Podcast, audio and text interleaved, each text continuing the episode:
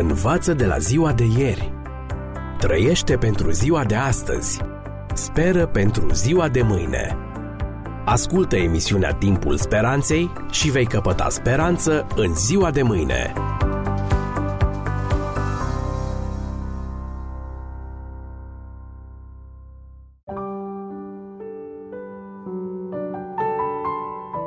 Dragi prieteni, bine v-am regăsit la o nouă ediție a emisiunii Timpul Speranței cu genericul Viață fără limite.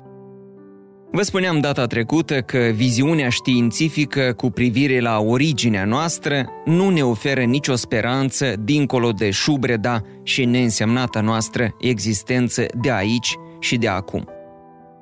Pe de altă parte, mai există o viziune generală a originilor noastre, una care conține o perspectivă mai măreață și mai amplă decât limitările înguste ale celei științifice materialiste. Din această perspectivă diferită, totul a ieșit din mâinile unui creator, un Dumnezeu, care a adus la existență totul. Din acest punct de vedere, nu ne aflăm aici din întâmplare, ci cu un scop. Prin urmare, dintre cele două opțiuni, care este cea mai fidelă principiului lui Clifford despre care am vorbit anterior? Imaginați-vă că într-o zi ajungeți acasă și găsiți o zebră imensă adăpându-se din chiuveta din bucătărie. Surprins, vă întrebați soțul sau soția sau persoana cu care locuiți: de unde a apărut zebra asta? Din nimic, răspunde partenerul. Din nimic? E ridicol! De ce? Pentru că nimic nu vine din nimic.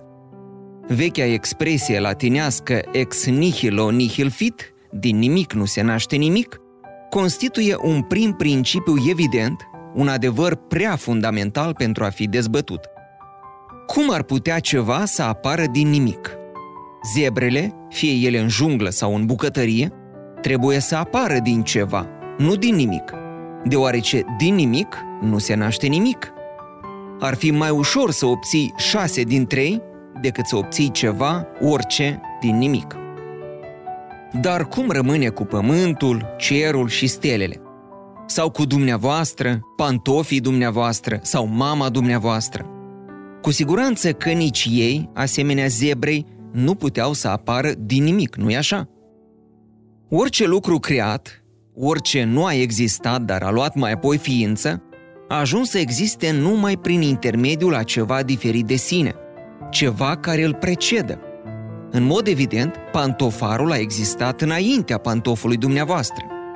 Ei bine, mulți ani oamenii au crezut că universul este etern. Deoarece nu a fost creat, însemna că există dintotdeauna. Nu a fost vreun moment în care universul să nu existe. În ciuda dificilelor dileme filozofice generate de o asemenea poziție, aceasta înlătura nevoia de un creator. Universul nu avea un creator deoarece, existând dintotdeauna, nu avea nevoie de unul. În prezent, oamenii de știință sunt totuși de părere că universul nu este etern, ci a avut un început. Da, la un moment dat, în trecut, el nu a existat. Stephen Hawking, poate cel mai însemnat om de știință de la Einstein încoace, scria, citez: în prezent, aproape toată lumea e de părere că universul și timpul în sine au luat naștere la Big Bang. Am încheiat citatul. Asemenea pantofului dumneavoastră, nici universul nu a existat dintotdeauna. Concluzia aceasta ne conduce la următoarea întrebare firească. Dacă universul are un punct de plecare, atunci ce sau cine l-a pus în mișcare? Dacă este absurd să credem că o zebră poate apărea din senin în bucătărie, cu cât mai absurd este să credem că universul, cu tot ce conține el, inclusiv noi și zebrele, a apărut din nimic.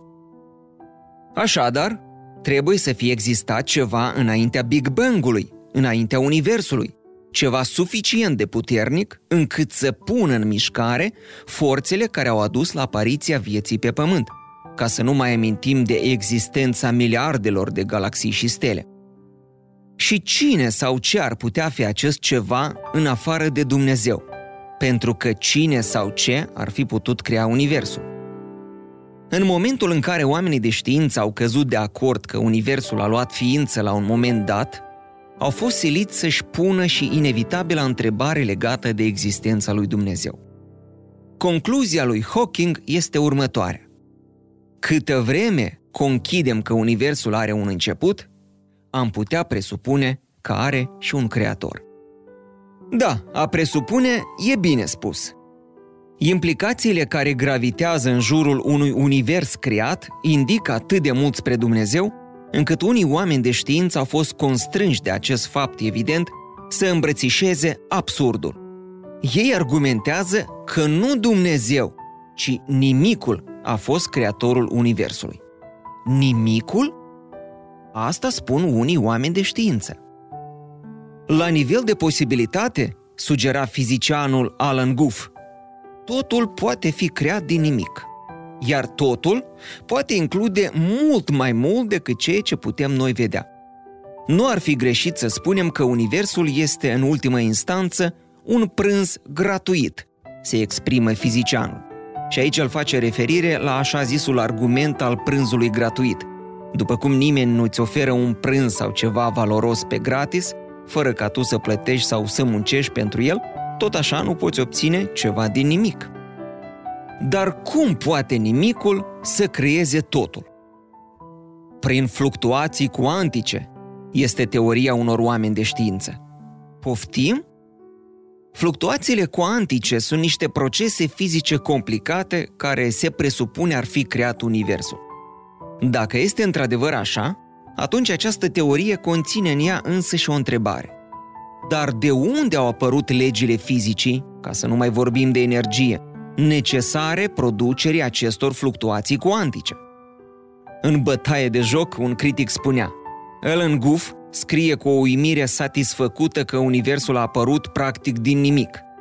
Din întâmplare, dintr-un fals petic de vid cu diametrul de 10⁻²⁶ și cu greutatea de 10⁻³² mase solare. Ar părea deci că practic nimicul are atât extensie spațială cât și masă. Deși aceste date ar putea să-i separă nesemnificative lui Guth, alții ar putea suspecta că neantul, asemenea morții, nu este o chestiune de grade.